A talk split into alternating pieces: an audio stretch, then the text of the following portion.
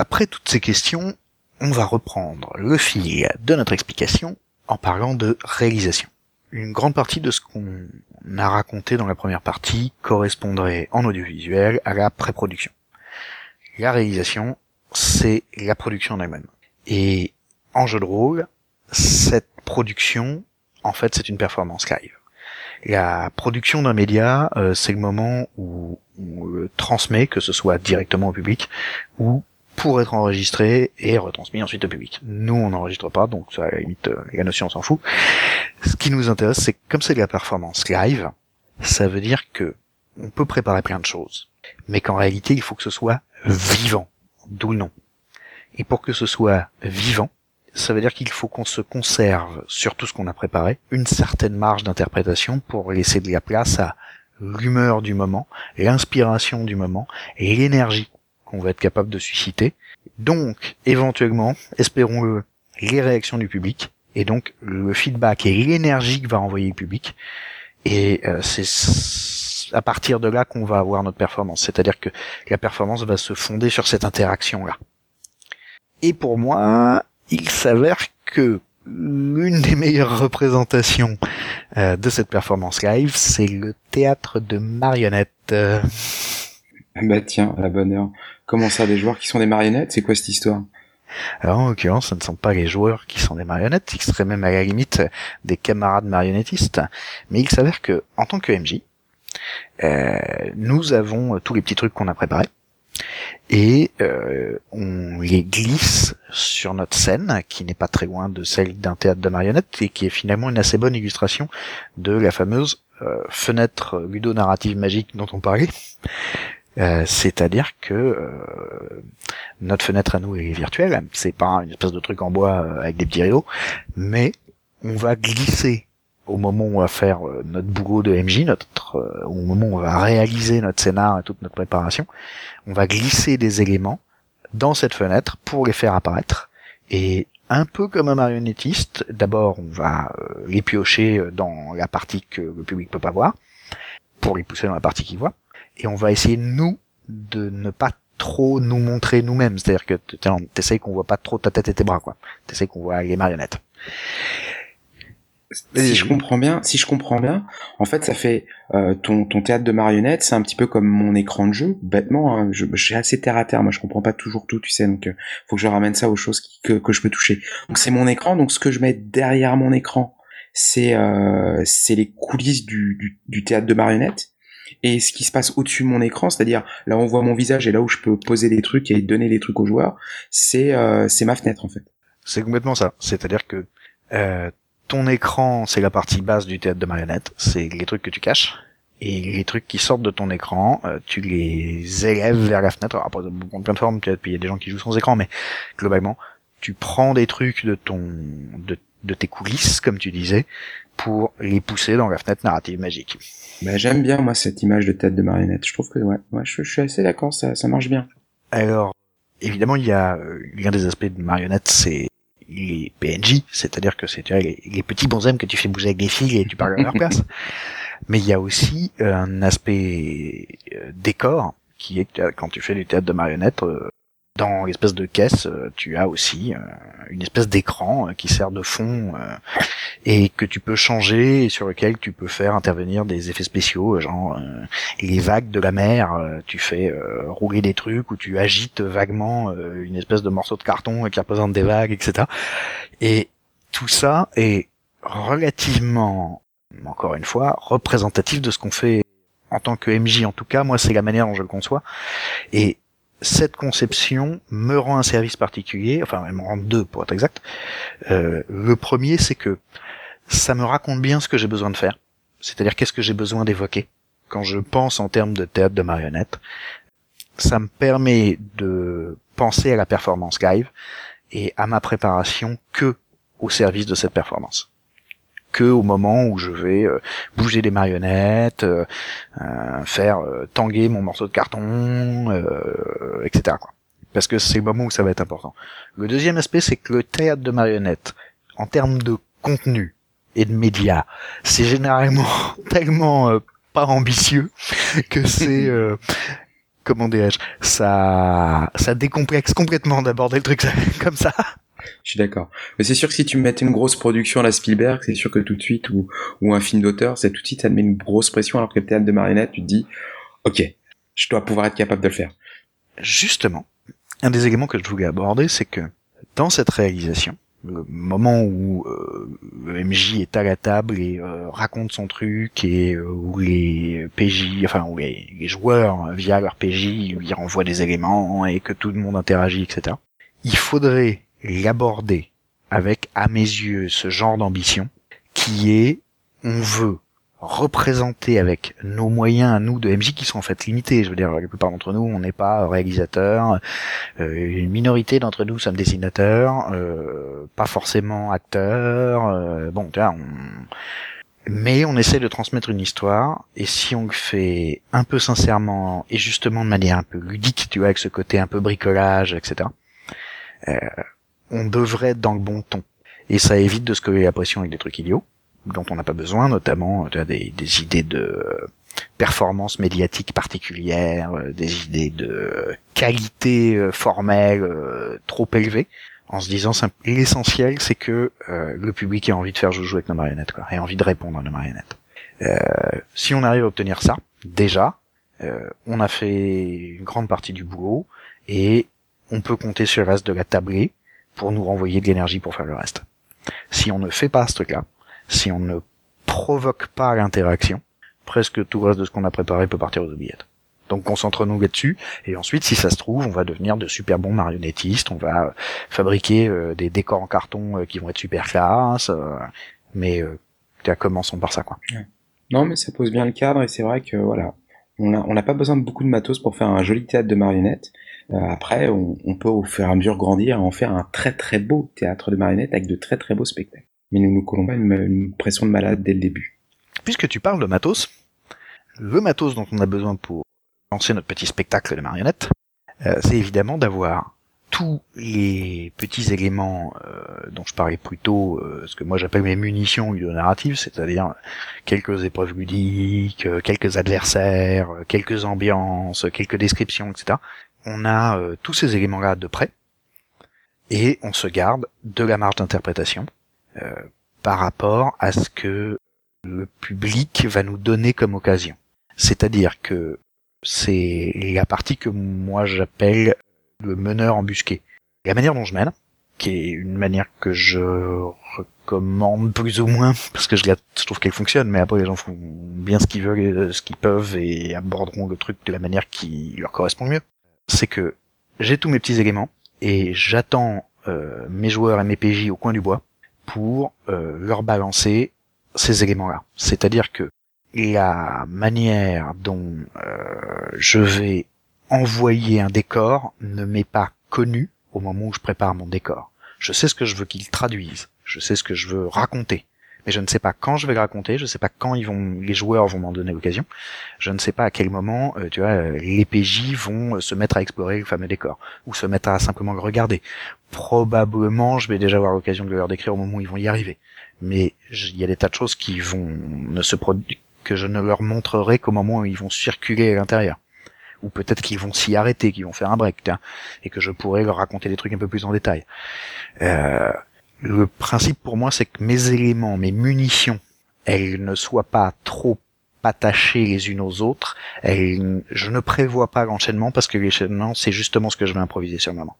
De même que si j'ai une petite idée de ce que veulent raconter mes PNJ, de la voix qu'ils ont, de la manière dont ils s'expriment, etc., euh, je ne prévoit pas que euh, ils vont arriver dans le bureau du PNJ, la porte va s'ouvrir, euh, je vais leur décrire le décor, euh, le type va se lever, leur dire bonjour et commencer à débiter son truc. Pas de script. Je sais ce que je scripte pas. Bah, c'est ce que je disais un peu plus tôt sur tu vois, à quel point je prépare et j'essaie de pas rédiger. Hein. C'est parce que le fait de garder des éléments séparés me permet de les envoyer quand je veux. Et t'adapter. Et notamment de réagir à une bonne occasion. Par exemple, j'ai prévu qu'à un moment un PNJ pète les plombs, euh, fasse euh, une grande scène que je voudrais assez émotive, euh, en tout cas commence à raconter des trucs intimes, troublants, dramatiques, quelle que soit l'option que je retiens, Vraisemblablement, je vais le faire au moment où les PJ vont m'en fournir l'occasion, et c'est-à-dire probablement au moment où les joueurs vont être en train de faire du roleplay, où je vais pouvoir répondre à ce roleplay. Mais je sais pas quand est-ce qu'ils vont le faire. Je vais juste rebondir.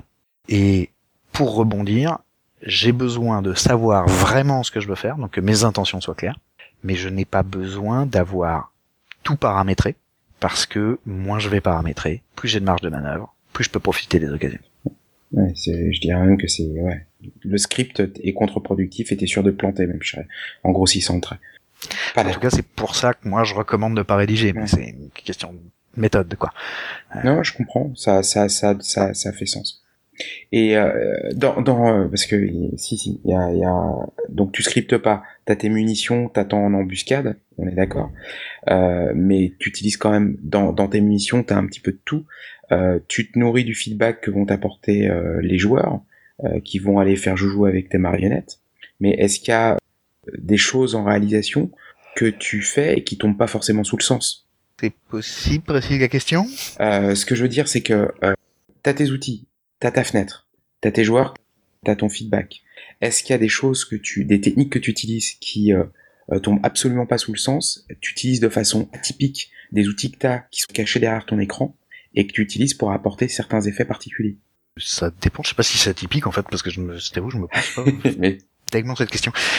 Un petit exemple et on va voir. En l'occurrence, bon, par exemple, on a parlé des éléments qui sont planqués sous la fenêtre narrative et des éléments qui sont censés sortir. Donc il y a de l'outillage pour le MJ, là genre typiquement euh, les notes de ton scénario, t'as pas l'intention de les montrer dans la fenêtre à un moment. Hein. Et il y a de, il y a des accessoires, euh, des éléments visuels, des choses comme ça, qui sont pour les joueurs. bon, il s'avère que comme moi, j'aime bien faire notamment des éléments visuels pour les joueurs un peu développés, mais c'est un peu une question de métier. Hein. Je n'ai plus le temps de me faire tellement d'éléments pour moi le MJ. Alors j'essaie de fondre les deux. Par exemple, le coup classique de la carte de la ville, assez fréquemment. J'essaye, moi, le plus souvent possible désormais, de faire des cartes qui ne soient pas une vue de dessus plate, mais une représentation plus ou moins juste. Alors, elle peut être vaguement isométrique, elle peut être carrément fausse 3D, etc. Euh, un truc en volume qui donne d'impression et davantage l'impression aux joueurs qui pourraient être dedans, enfin que leur PJ pourrait être dedans. Ensuite, qui à mes yeux transmet davantage des sensations d'espace que simplement le plan. Et ça, je m'en fais plusieurs qui sont un peu de choses près les mêmes, mais il y en a avec plus ou moins de notes. Pour donner une idée, par exemple, il m'arrive euh, de plus en plus souvent de faire mon espèce de carte là. Il y en a une première version où il y a que le visuel et euh, éventuellement quelques indications genre le nord, le sud. Euh, bon. Les joueurs via leur PJ vont se balader dedans et découvrir des trucs. Eh bien, euh, quand ils auront découvert, par exemple, l'auberge bidule, j'ai une autre version de la carte où j'ai la même chose qu'avant avec simplement maintenant l'auberge l'auberge bidule est manifestée sur la carte. Et quand ils vont avoir découvert un autre point, j'aurai par exemple, je sais pas, ils vont au temple de trucs, je rajoute d'un seul coup le temple de trucs se manifeste sur la carte ça a pour moi deux intérêts. Parce qu'en plus c'est très facile à produire, c'est-à-dire que tu fais ça avec des couches, avec des layers différents quand tu crées ton image, et euh, en fait tu te retrouves à exporter sept ou huit fois d'affilée la même image où il y a juste un détail qui a changé quoi. Ça a des avantages et des inconvénients, notamment t'as vivement intérêt à savoir dans quel ordre les joueurs font faire apparaître les trucs sur la map. Mais généralement en fait quand c'est du donge ou euh, enfin que t'as une petite idée de ce qu'ils vont faire parce qu'ils viennent faire quelque chose de précis dans ta ville, ça va à peu près. Bon, quand tu peux pas, si je n'ai pas les moyens de maîtriser ça, je me fais pas chier avec les trucs qui apparaissent au fur et à mesure. Mais tu peux aussi faire des trucs qui sont déjà tous présents sur la carte et simplement tu utilises un système de masque. Alors que ce soit, tu vois, le fog au foire dans l'étape virtuelle euh, ou simplement euh, tu mets deux feuilles de papier vierge par-dessus la carte et puis tu remontes des bouts au fur et à mesure. Mais l'idée, c'est pour moi, euh, d'avoir une idée de quelle est la taille du document global, de savoir qui voit pas tout, de pouvoir s'y balader et faire apparaître des trucs, outre le fait que ça augmente l'interaction, ça motive les joueurs à euh, explorer. Ça, en récompensant leur exploration, si tu veux, par des petits éléments visuels, des petits détails, des conneries, euh, je tâche de motiver les joueurs à explorer davantage quand c'est l'expo que je veux faire. Bah, tu les pousses à l'interaction, clairement, tu les pousses à s'approprier la fenêtre pour euh, la fenêtre narrative pour aller euh, regarder d'autres trucs, quoi pour le coup, c'est exactement ça quand je te disais une, façon atypique parce que tout le monde n'est pas graphiste. tout le monde n'est pas capable de, de, produire ce genre de choses et c'est vrai qu'on a tendance à utiliser des outils préfets et donc généralement euh, des cartes 2D euh, vues de dessus euh, comme on en voit partout. Et c'est vrai que bah, j'ai jamais eu le cas, moi, une table, d'avoir une vue comme ça en volume. quoi. C'est, je trouve ça très intéressant sur le principe. Ça doit vraiment être beaucoup plus immersif pour les joueurs, qui ont tellement l'habitude d'avoir les cartes 2D qu'ils les regardent même plus. Je sais pas si c'est beaucoup plus immersif, mais j'essaye. C'est un truc avec lequel j'expérimente pas depuis très longtemps. Euh, on verra, notamment tu verras sur notre table de, sur notre partie de l'ombre du donjon, euh, puis tu me diras si ça marche quoi. Ouais. là en plus j'ai plein d'outils parce que c'est de la table virtuelle et donc on peut faire jouer avec les lumières dynamiques et ce genre de choses. Pratique. Au-delà de la réalisation, on va parler du temps et du montage. Pourquoi les deux ensemble? Parce que le montage sert à représenter le temps.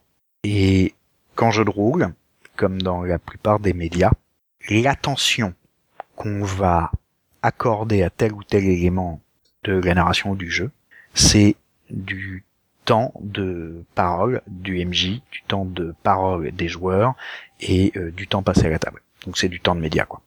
L'attention finalement c'est du temps. Et dans ce temps, on va tailler des trucs. on va faire sauter des bouts, on va sauter d'une scène à l'autre, etc. C'est pour ça qu'on a déjà parlé des transitions. Mais, bon. mais il y a plein de choses qu'on peut tirer du cinéma et de la série télé pour produire des effets particuliers de temps et de montage. Un élément à mes yeux trop souvent inexploité et pourtant extrêmement intéressant en jeu de rôle, c'est justement la représentation du temps fictif. Donc techniquement du temps intradirgique. Donc le temps qui passe par la fenêtre. Et ce temps qui passe par la fenêtre euh, magique, c'est la manière dont on va réussir à transmettre aux joueurs à travers leur PJ le fait que le temps passe. Un truc que dans le vrai monde on n'a pas vraiment besoin de comment dirais-je de représenter. On a besoin de mesurer des fois, mais on, on, le sent si tu veux. Les choses bougent, euh, bref, euh, le ciel change, la lumière euh, se déplace, bref. Mais il s'avère que tout ça, ça n'arrive pas en jeu de rôle à moins qu'on le dise. Et il y a des moments où on va avoir envie d'un temps extrêmement rythmé, rapide, un tempo très très vif, mhm. et des moments où on va avoir envie de plus de lenteur. La première chose pour le manifester, c'est la voix et le rythme auquel toi, MJ, tu parles. Donc globalement, euh, une scène de poursuite, tu la racontes vite. Une euh, description de décor, tu peux la faire plus lent si justement tu veux contempler un peu le paysage. Amener cette contemplation en parlant plus lentement en laissant euh, ce que tu racontes s'installer doucement dans la tête des joueurs. Et sachant quand on est derrière une table, on peut aussi utiliser la gestuelle en même temps. Donc comme tu disais, tu parles vite pour euh, une scène rapide, c'est faire aussi des mouvements amples et rapides euh, dans le cas d'un combat pour mimer en même temps, ce qui va aussi rajouter du speed et de la tension à la table. Éventuellement, oui. justement dans le cadre d'un combat, et de manière générale des scènes d'action, euh, un des éléments temporels les plus importants, c'est le temps de réaction. C'est le fait que quand tu dans un combat, par exemple euh, le classique combat à l'épée, t'as pas le temps de te poser pour réfléchir quand l'union arrive. Faut que ce soit instantané ou quasi. Et par exemple, moi, la manière dont je le fais à mes tables, c'est quand on est en combat, je veux une réponse immédiate. Si je dis à un joueur le monstre t'attaque, euh, j'attends une réponse du tac au tac. Si elle ne vient pas, je commence à compter 5, 4, 3, 2, 1. T'as rien fait, tu t'es pris attaque. Ça aussi, ça va amener euh, évidemment un certain rythme. Et euh, ça va presser le temps, si tu vois ce que je veux dire. Ouais, je vois tout à fait ce que tu veux dire. Dans nos représentations au passage du temps, on va aussi avoir besoin de répondre très régulièrement à la question des joueurs. là, il est quelle heure? Parce qu'en gros, les joueurs savent à peu près euh, où sont leurs persos, mais le passage du temps, et notamment quelle est la proportion du temps euh, réel qui s'est écoulé pendant qu'on jouait, euh, qui et à quoi ça correspond à l'intérieur de la fiction, c'est un truc qui est pas intuitif du tout. D'abord parce que bon, hein, pour pas que t'aies joué à un truc avec un système de jeu un peu compliqué, euh, tu sais très bien qu'à Roguemaster, euh, les, les, les 15 secondes d'intense combat à la dague, ils vont te prendre 40 euh, minutes à gérer. Ouais. Alors que, pour peu que tu résumes plus ou moins, si ça se trouve, les 3 heures de voyage, elles vont être expédiées en 10 secondes de, de parole du MJ qui est vous êtes parti de tel endroit, euh, il a fait beau, vous êtes arrivé vite. Voilà. Voilà. La forêt, vous pénétrez dans la forêt. Mais on était dans le désert il y a trois semaines. C'est ça. Euh, je veux dire, il y a deux minutes. Mais donc c'était il y a trois semaines. Voilà. Donc ça, ça peut être des trucs comme ça. Et donc notamment euh, ne pas hésiter justement à employer des trucs qui commencent à être des techniques de montage. C'est de l'enchaînement et comment est-ce que euh, on va notamment faire des ellipses. Parfois accélérer, parfois ralentir, etc. Bon, l'ellipse, le principe c'est qu'on sous-entend le fait que le temps qu'on n'a pas raconté, c'est passé quand même. Donc c'est le classique. Euh, vous partez de l'endroit A, euh, vous marchez un peu, vous arrivez à l'endroit B. Effectivement, d'après la carte, il y a 14 km. On s'en fout. C'est une ellipse. Tu as des ellipses euh, qui peuvent être plus esthétiques parce qu'on va travailler sur un enchaînement un peu différent. Par exemple, et on va commencer par à amortir notre ellipse avec un peu d'accélération au départ. Tes joueurs attendent en embuscade que euh, leur cible arrive. Ils sont planqués dans la forêt tu leur as un peu décrit la forêt, et tu commences à leur décrire la lumière qui change dans la forêt. Et le fait que euh, les oiseaux commencent à se taire parce que le soir tombe. Et maintenant on est le soir, et les méchants arrivent, et les PJ vont pouvoir déclencher leur embuscade. Il y a un peu d'accéléré, il y a un peu d'ellipse, on mélange les deux et on utilise un petit effet esthétique pour passer bien. la scène avec le time-lapse euh, en fond, je, vois, je vois bien. Mais c'est un peu ça, c'est globalement c'est cette idée-là. À l'inverse, on utilise assez peu les ralentis et pourtant c'est extrêmement pratique. Moi personnellement j'aime bien ça.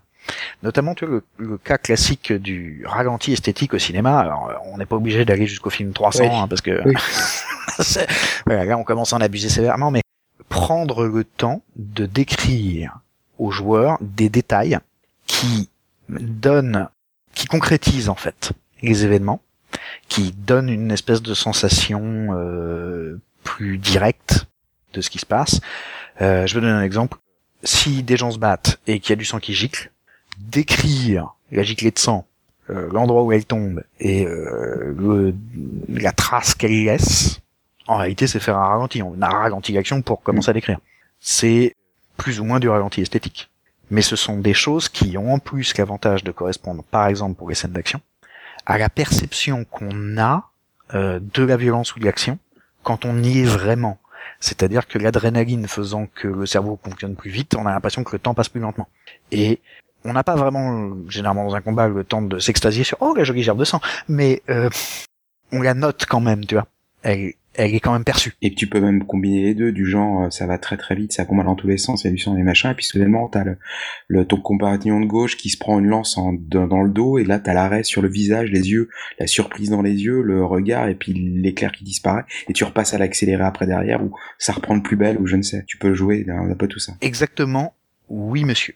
Et, justement, ce qui m'intéresse là-dedans, c'est qu'en passant de l'un à l'autre, tu vas pouvoir transmettre une gamme d'informations et d'émotions assez variées, pas seulement dans les scènes d'action, mais en choisissant d'avance euh, ce qui mérite d'être accéléré, ce qui va être carrément euh, escamoté à l'ellipse et ce qui va être ralenti.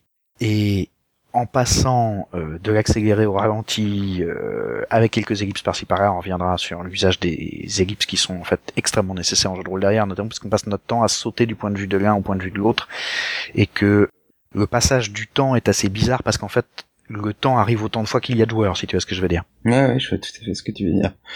Donc, on va se retrouver avec euh, des effets d'accéléré et de ralenti qui vont finalement pas être très loin de ce que fait euh, un type comme Ridley Scott dans Gladiator, où en réalité, les scènes de combat passent leur temps à sauter de enfin à passer de l'accéléré au ralenti. Et euh, on a des de très courts plans d'une demi-seconde où on a à peine le temps de percevoir le mouvement d'une épée. Et euh, par contre ça plante, ça gicle, ça crie, euh, on, fait on fait un ralenti. Et on en profite pour euh, montrer la tête du héros qui se tourne pour regarder ce qui lui arrive derrière, etc. Ça, c'est parce qu'en réalité, au-delà du ralenti esthétisant, il y a le ralenti de situation, qui est figé l'action pour avoir le temps de montrer ce qui se passe. Et ça, c'est certes utile en cinéma pour qu'on rappelle aux spectateurs ce qui se passe, mais c'est absolument indispensable en jeu de rôle pour qu'on rappelle aux acteurs ce qui se passe. Parce que eux, il faut qu'ils réagissent et notamment qu'ils fassent des choix. Et donc autant je n'ai aucun scrupule à leur demander une réaction quasi immédiate pendant les scènes d'action, autant cette réaction immédiate ne doit arriver qu'après qu'ils aient eu les informations nécessaires pour réagir. Donc, régulièrement, je fais des ralentis de situation qui consistent à leur dire euh, tu tournes la tête, tu vois euh, ton camarade euh, debout sur le toit de la diligence où il vient de se rétablir après son saut depuis son propre cheval. il y a les Apaches qui continuent de vous poursuivre et quelques coups de pistolet qui se perdent au loin. Tu te retournes, tu vois que le cocher est mort. À toi. Évidemment, ces effets-là, ces descriptions-là, il y, a un, y a un détail particulier, enfin, y a un élément particulier du jeu de rôle. Quand je dis que le, temps se produit autant de fois que de joueurs, c'est parce qu'effectivement, chacun son temps de jeu, euh, bon, euh, tout n'est, on traite en succession des actions qui sont notamment dès que c'est un peu de la, justement une scène d'action, que c'est un peu trépidant, etc. Des actions qui sont simultanées. Et ça veut dire que par contre, à chaque fois qu'on fait un raccourci de situation, il va servir à tout le monde. Pour peu qu'évidemment les joueurs qui sont pas en train d'enseigner écoutent. Mais ça c'est un autre problème. Mais en supputant qu'ils le fassent, et que notamment on arrive à faire des ralentis de situation on raconte des trucs qui sont suffisamment intéressants pour que même ceux qui étaient pas spécialement en train de jouer, qui étaient spectateurs à cet instant-là, soient attentifs, alors on va pouvoir transmettre euh, des informations à tout le monde en s'évitant de se, de se répéter à chaque fois. En gros, ralenti de situation, on a besoin de le faire à peu près une fois par tour de table, grand max quoi. Ah, tu le distilles en même temps. Puisque théoriquement tous les tous les joueurs vont écouter. Euh, un élément très très utile qui naît de tout ça, qui est un effet de montage relativement courant, euh, spécialement en série télé pour différentes raisons, mais j'y reviendrai après. C'est le montage alterné.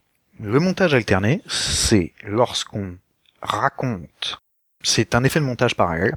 Alors le montage parallèle, c'est je vous montre euh, une scène A à un endroit, et pour vous raconter qu'il se passe autre chose en même temps, euh, je vous montre euh, ailleurs la scène B. Et j'essaye de manifester par différents repères que ces deux choses se passent en même temps. Un bon moyen de faire ça, c'est en fait le montage alterné, c'est-à-dire je vais couper la scène A en plein de petits morceaux, et je vais y intercaler les plein de petits morceaux de la scène B que j'ai découpé pareil. Et donc on va faire A, B, A, B, A, B, A, B. Si c'est très utile aux rôlistes, c'est parce que nous les MJ, on est obligé de faire ça tout le temps, tout simplement parce que euh, notre montage alterné minimal, c'est d'abord euh, il y a le premier joueur qui agit, puis la deuxième joueuse, puis la troisième joueuse, puis le quatrième joueur, et tout ça est censé se produire à peu près en même temps. Donc du montage alterné, on est obligé d'en faire. Maintenant, on peut justement l'utiliser pour manifester certains effets de temps, euh, non seulement la simultanéité, mais euh, créer de la tension, par exemple, puisqu'on parlait de tension un peu plus tôt. Une série comme Lost était extrêmement euh, friande de, montage alterné. On avait, euh, il y a machine, elle court dans la forêt poursuivie par un monstre. pendant ce temps-là, il y a machin qui descend pour la première fois dans la base souterraine qu'il vient de découvrir. Euh, il a le temps de descendre deux barreaux, puis on se repréoccupe de machines qui courent dans la forêt, euh, voilà. Et puis euh, on revient dans l'espèce de base souterraine enténébrée où le type vient enfin de trouver un moyen de d'éclairer un peu. Et puis on repasse sur. Bon voilà, l'idée c'est en fait de délayer d'une certaine manière et de potentialiser la tension de ces deux scènes en les mélangeant. Délayer parce qu'on retarde la résolution et euh, potentialiser parce que en fait on utilise l'émotion qu'on a créée avec le petit bout de la scène A pour donner de l'élan à la scène B, au petit bout de la scène B. Et le petit bout de la scène B va euh, produire une nouvelle sorte de tension euh, qui va se répercuter sur la scène A parce qu'on fait des tout petits morceaux et qu'on va très vite et que donc le spectateur, ou dans notre cas les joueurs, n'ont pas vraiment le temps de changer d'émotion. Oui, ça permet aussi. Euh, euh, alors dans le cas du jeu de rôle, forcément, hein, on, a l'obligation de le faire parce que dans une scène, même si les personnages sont à deux endroits différents, mais qu'il se passe quelque chose d'à peu près dans le même temps, ça permet de passer à l'autre pour éviter qu'ils s'ennuient ou éviter qu'ils soient un peu, exclus de la scène. Donc ça permet en alternant de faire ça. Ça permet aussi, dans certains cas, de t'amuser un petit peu sur le truc et de dire voilà, t'es dans une scène où imaginons que les joueurs sont dans un donjon, ils sont en train de commencer à faire le camp et tout ça, et en alterné, tu décris euh, des monstres qui sont en train d'être en maraude à l'intérieur du donjon et qui vont, euh, par un concours de circonstances, commencer à se rapprocher de la zone. Et en même temps, tu reviens sans cesse de l'un à l'autre, de l'autre à l'un, donc des scènes où il n'y a pas toujours les PJ avec des scènes où il y a les PJ, et du coup tu crées aussi une tension, même s'ils savent que euh, ils savent que ça va déboucher sur un combat, ils savent pas exactement comment le combat va arriver. Bah, ça dépend de ce que tu leur racontes avec ton montage alterné, mais effectivement, on en revient un peu à la question de l'ironie dramatique qu'on traitait en fin du numéro précédent, et notamment euh, à ce curieux problème de euh, est-on, les joueurs sont-ils capables d'ignorer ce que leurs personnages ne savent pas, mais que eux on leur a raconté? À l'inverse, sont-ils capables d'inventer des trucs que les personnages savent et que les joueurs savent pas encore? Mais donc en tout cas, oui, il y a des, il y a un certain nombre d'effets à faire avec ça, et euh, si on est un peu subtil avec ce montage alterné, on peut effectivement délier euh, dans cette alternance des informations qui sont d'autant plus stressantes, ou en tout cas d'autant plus intrigantes euh, pour les joueurs, qu'ils ne savent pas encore comment ça se rapporte à leur situation présente. Si, euh, alors que tes joueurs sont en train de voyager, tu leur racontes qu'il y a un laboratoire, ils savent absolument pas où, où un type est en train de préparer euh, un truc qui a l'air vraiment horrible, euh, une arme terrible, ou etc. Puis tu leur reparles plus. Et puis euh, ils continuent d'avancer et tu commences à leur décrire un certain paysage et euh, tu leur reparles du type dans son laboratoire, sauf que cette fois ils passent de, ils jettent un œil par la fenêtre et ils voient un paysage qui a quelques points communs avec ce que tu viens de leur décrire d'un seul coup. Oula, on ne sait pas exactement où il est, mais ça pourrait être dans la région tu vas commencer à rajouter d'autres éléments. Euh, voilà. Si tu si tu joues là-dessus, effectivement, euh, le fait de ne pas savoir à quel moment ça se ça se croise euh, va créer de l'attention. Et en plus, tu peux rajouter une finalité euh, pour rigoler et faire qu'ils soient pas dans le même espace-temps. Donc, euh, que euh, y ait le passé, y ait le futur, et tu peux rigoler. Ça peut être aussi un cas dans, dans un truc comme ça. Le laboratoire, le gars dans son laboratoire, c'était dans le passé. Il a une, une, un paysage à peu près similaire. Ouais, mais alors à ce moment-là, quel, quel est l'intérêt de créer ta tension? Qu'est-ce que tu veux faire avec cette tension si les deux se rencontrent pas en réalité? Bah, tu peux créer une tension pour que les joueurs pensent que c'est dans le même temps que dans lequel ils sont. Ils vont penser et à la fin, tu les fais arriver devant une ruine d'une tour qui vont comprendre être l'endroit de lequel ils ont vu les choses, tu vois, par exemple. Parce qu'en fait, ils vont, ils vont effectivement se croiser. C'est juste que tu vas jouer sur le sur le temps. Exactement. Ah ok. Et donc d'un seul coup, ça va donner une toute autre dimension à cette tour. Exactement. Donc, toujours dans la gestion du temps et le montage, on a nos grands amis, le flashback et le flash forward. Le flashback étant beaucoup plus facile à gérer. c'est clair. Et c'est vrai pour tous les médias. Hein. Euh, le flashback, c'est quand on a au présent, enfin intercalé avec le présent, des scènes du passé. Et alors ça, ça peut servir à tout, ça peut servir à faire de l'exposition, ça peut servir à expliquer des trucs, ça peut, bref. Euh, et généralement, on l'utilise sous la forme de, c'est un souvenir en réalité. Ce n'est pas une scène du passé qui rejaillit pour une raison euh, physico-temporelle étrange. C'est euh, la mémoire des personnages qui se déclenche. Euh, ils voient tel élément, ça leur rappelle leur vieux mentor qu'ils ont perdu il y a si longtemps, etc. Le flash forward, c'est plus compliqué parce que ça veut dire que on va montrer au présent des éléments du futur et autant c'est à peu près gérable lorsqu'on est sur un média euh, entièrement contrôlé, enregistré et que ce n'est qu'un effet de montage, autant en jeu de rôle, encore faut-il qu'on soit à peu près certain qu'on va réussir à arriver à ce truc-là. Et pour ça, en fait, personnellement, je ne connais qu'une méthode euh, qui est extrêmement utile à la narration non chronologique, de manière générale c'est en réalité de créer du flou. C'est-à-dire de raconter, lorsqu'on est en flash forward, des éléments signifiants, détachés, suffisamment détachés de leur contexte, pour que on puisse les intégrer dans le contexte qu'on aura quand ils y seront. Un exemple. Tu décides de euh, faire un scénario non chronologique où des joueurs euh, sont par exemple euh, ont été arrêtés par les flics, sont censés raconter ce qui s'est passé et ne vont pas raconter dans l'ordre parce qu'en fait ils vont répondre aux questions des flics. Et les questions des flics vont pas forcément arriver dans l'ordre. C'est-à-dire que déjà ils vont commencer à poser des questions sur le moment où ils les ont arrêtés. Qu'est-ce que vous étiez en train de faire? Pourquoi vous étiez là? Etc il s'avère que la réponse est par contre dans le passé. Oui. ça te donne déjà l'occasion de faire trois scènes. Et la première c'est l'interrogatoire avec les flics. Et la deuxième c'est euh, la réponse à la question des flics. Pourquoi vous étiez là? Bon. Alors tu décris les cinq dernières minutes avant leur arrestation et tu les fais jouer les cinq dernières minutes avant leur arrestation. Puis le flic va dire mais je vois pas le rapport. Pourquoi est-ce que ça n'explique pas du tout comment est-ce que vous étiez dans la situation que vous venez de me décrire? Ah oui mais alors ça il faudrait qu'on vous parle d'un truc qui s'est passé il y a deux semaines en fait. Et donc tu renvoies deux semaines en arrière et tu joues la scène. Bon, faire ça nécessite en fait d'avoir constamment des marges d'adaptation. Cette marge d'adaptation, tu vas l'obtenir en créant du flou. Ce flou, ça peut être donc les éléments en contexte.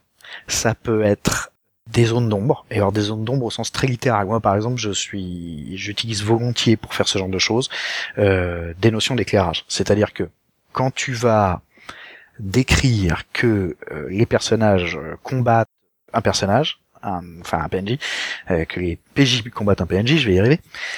S'il s'avère que ça se passe dans des conditions de lumière telles que de toute façon l'ennemi n'est pas identifiable, tu pourras toujours déterminer plus tard qui c'était. Oui. Et ça, ça rend des services parce que s'il s'avère que tu avais prévu que ce soit Roger euh, le méchant et que tes joueurs te l'ont déjà buté, c'est sûr que t'es content. Et que t'as quand même besoin de replacer la scène de combat parce que tu l'avais déjà raconté, parce qu'elle est en flash forward, il va falloir bien que tu fasses un combat avec quelqu'un d'autre que Roger. Donc lui, bon, maintenant ça y est, on sait qu'à ce moment-là, il était mort. Quoi. le flou est vital. Euh, c'est voilà. Et c'est aussi pour ça que ça va assez bien au scénar d'enquête, c'est-à-dire des scénars où par définition il y a des zones d'ombre partout et on essaye de les éclairer. Donc, où tu vas encore une fois jouer beaucoup avec cette notion de masquer démasquer qu'on a euh, largement évoqué dans le numéro précédent. Et donc, euh, montrer et cacher les trucs aux joueurs régulièrement. Euh, tu leur montres le bout qui t'intéresse, tu leur caches le reste, et c'est dans cette partie cachée que réside ta marge de manœuvre. Au passage, si je vais assez régulièrement vers cette idée de les joueurs sont interrogés par les flics, c'est parce qu'elles croisent plusieurs avantages pour faire mon flou. Le premier, c'est que si vraisemblablement les joueurs ont été arrêtés par les flics et qu'ils sont obligés de raconter euh, ce qui s'est passé, ils ont tout intérêt à ne pas dire toute la vérité. ce qui veut dire que tu viens de créer une nouvelle marge de manœuvre qui est ce qu'on va jouer et d'une certaine manière au choix, et on en décidera une fois qu'on aura fini de le jouer, ce qui s'est vraiment passé ou ce que les joueurs racontent aux flics. Vraisemblablement, le plus souvent c'est ce qu'ils racontent aux flics, et si tu n'es pas satisfait de la scène si elle ne débouche pas sur le résultat qu'il te faut pour pouvoir enchaîner, alors euh, éventuellement tu la rejoueras sous une autre forme en disant bon, en vrai, vous, vous savez que ça s'est passé et on l'a refait. Et l'autre aspect d'être interrogé par les flics, c'est que ça donne une thématique qui va justifier le fait que ta narration soit déconstruite. Et euh, ce n'est pas inutile parce que si tu fais un effet aussi envahissant qu'une narration non chronologique, ce serait bien que ça ait un sens, tu vois, vu la place qu'on va lui accorder, vu la prise de tronche que ça va être de gérer un scénario pareil, ce serait bien que c'est du sens. Donc, ce sens, ça peut être justement remettre les choses en ordre, ne serait-ce que euh, métaphoriquement. Donc, essayer de retrouver la vérité. Deuxièmement, euh, parce qu'on suit la narration déconstruite, parce qu'on suit les questions que pose quelqu'un. Et on va, par exemple, à la fois jouer une enquête, déconstruite et jouer un interrogatoire qui lui est chronologique, mais qui passe son temps à renvoyer vers des morceaux différents d'enquête. Donc le MJ, en incarnant les, les interrogateurs, a les moyens de déclencher les euh, scènes qui l'intéressent. Ouais. Donc, du coup, il voilà. Donc non seulement ça, ça te donne une certaine maîtrise, qui en plus s'avère être, tu vois, camouflée dans la diégèse, une certaine maîtrise de la mise en scène camouflée dans la diégèse, mais en plus, t'as plein de moyens de euh, garder l'image de manœuvre, euh, justifier des trucs a posteriori, etc. Au passage, euh, un autre avantage, c'est qu'en réalité, le héros est arrêté par les flics et raconte dans le désordre ce qui lui est arrivé, ça a déjà été tellement traité au cinéma et dans les séries télé qu'au moins t'as plein d'exemples. Ah, c'est sûr que c'est y a pléthore, et heureusement d'ailleurs. Ça permet de pouvoir facilement de, de, te faire tes armes et de tester cette technique si t'es pas familier, que ça sort de ta zone de confort, d'aller la tester en t'appuyant sur quelques épisodes de série ou quelques films pour essayer de trouver une, une méthode. Après, il y a un dernier élément qui à mon avis est indispensable à ce genre d'exercice, qui est une espèce de lubrifiant qui peut être au choix, pour moi, mais il y en a peut-être d'autres qui marchent, hein, mais c'est les deux que j'utilise, l'humour ou la folie. L'humour, c'est d'avoir un scénario pas trop sérieux, euh, des situations un peu branques, euh, des personnages loufoques, etc. ça permet de faire passer la pilule de la narration déconstruite. Parce que vraisemblablement, pour retomber sur ses pieds, on va régulièrement produire des euh, coïncidences euh, bizarres, des espèces de justifications foireuses ou de tu vois d'un côté un peu clownesque. De, toute façon, on a absolument besoin que ce personnage euh, soit assommé à la fin de cette scène. Il, ça ne s'est toujours pas produit parce que pendant tout le combat, les joueurs l'ont raté et donc à un moment, le type il dérape et il se colle la tête sur le coin de la table et ça y est, il est KO. ce, le hasard idiot est plus facile à admettre quand on est déjà dans une ambiance humoristique. Ou à l'inverse, le fait que les éléments s'emboîtent pas tous très bien, et si tu veux aller vers des choses plus dark évidemment, tout aussi facile à justifier avec la notion de folie, c'est-à-dire nos personnages racontent aux flics ce qui leur est arrivé, en commençant par préciser, euh, alors tout ça c'est la faute du gaz hallucinogène du professeur machin, et une fois que t'as dit ça, non seulement tu viens de créer plein de marge de manœuvre qui est euh, si cette scène ne tourne pas comme on veut, on dirait que c'était une hallucination. Mais en plus, en termes de sens, autant avant on faisait de l'humour, autant maintenant tu peux faire, tu peux amener une espèce de noirceur dans le fait que si tu gères bien ton truc, une fois qu'on aura tout raconté, et probablement commencer à reconstituer l'ordre chronologique, les zones d'ombre qui resteront, les flous, les machins qui marchent pas, les trucs qui s'emboîtent, qui s'emboîtent mal, etc., se prendront non plus le sens d'une erreur du scénario, de gestion du scénario, mais de est-ce qu'on peut vraiment faire confiance à nos souvenirs? Est-ce que ce qu'on a vécu s'est passé comme on le croit? Est-ce qu'on est en train de devenir dingue? Est-ce que c'est trop tard? On est déjà vraiment complètement centré. Est-ce que c'est euh, le gaz hallucinogène du docteur Trucmuche? Et cette espèce d'angoisse là de pas pouvoir faire confiance à ce qu'on croit être la réalité, non seulement ça fait sens dans un scénar un peu horreur, un peu dingue, un peu voilà, mais en plus évidemment ça, s'ajoute à ta tension narrative quoi. Ouais, il y a de quoi jouer là.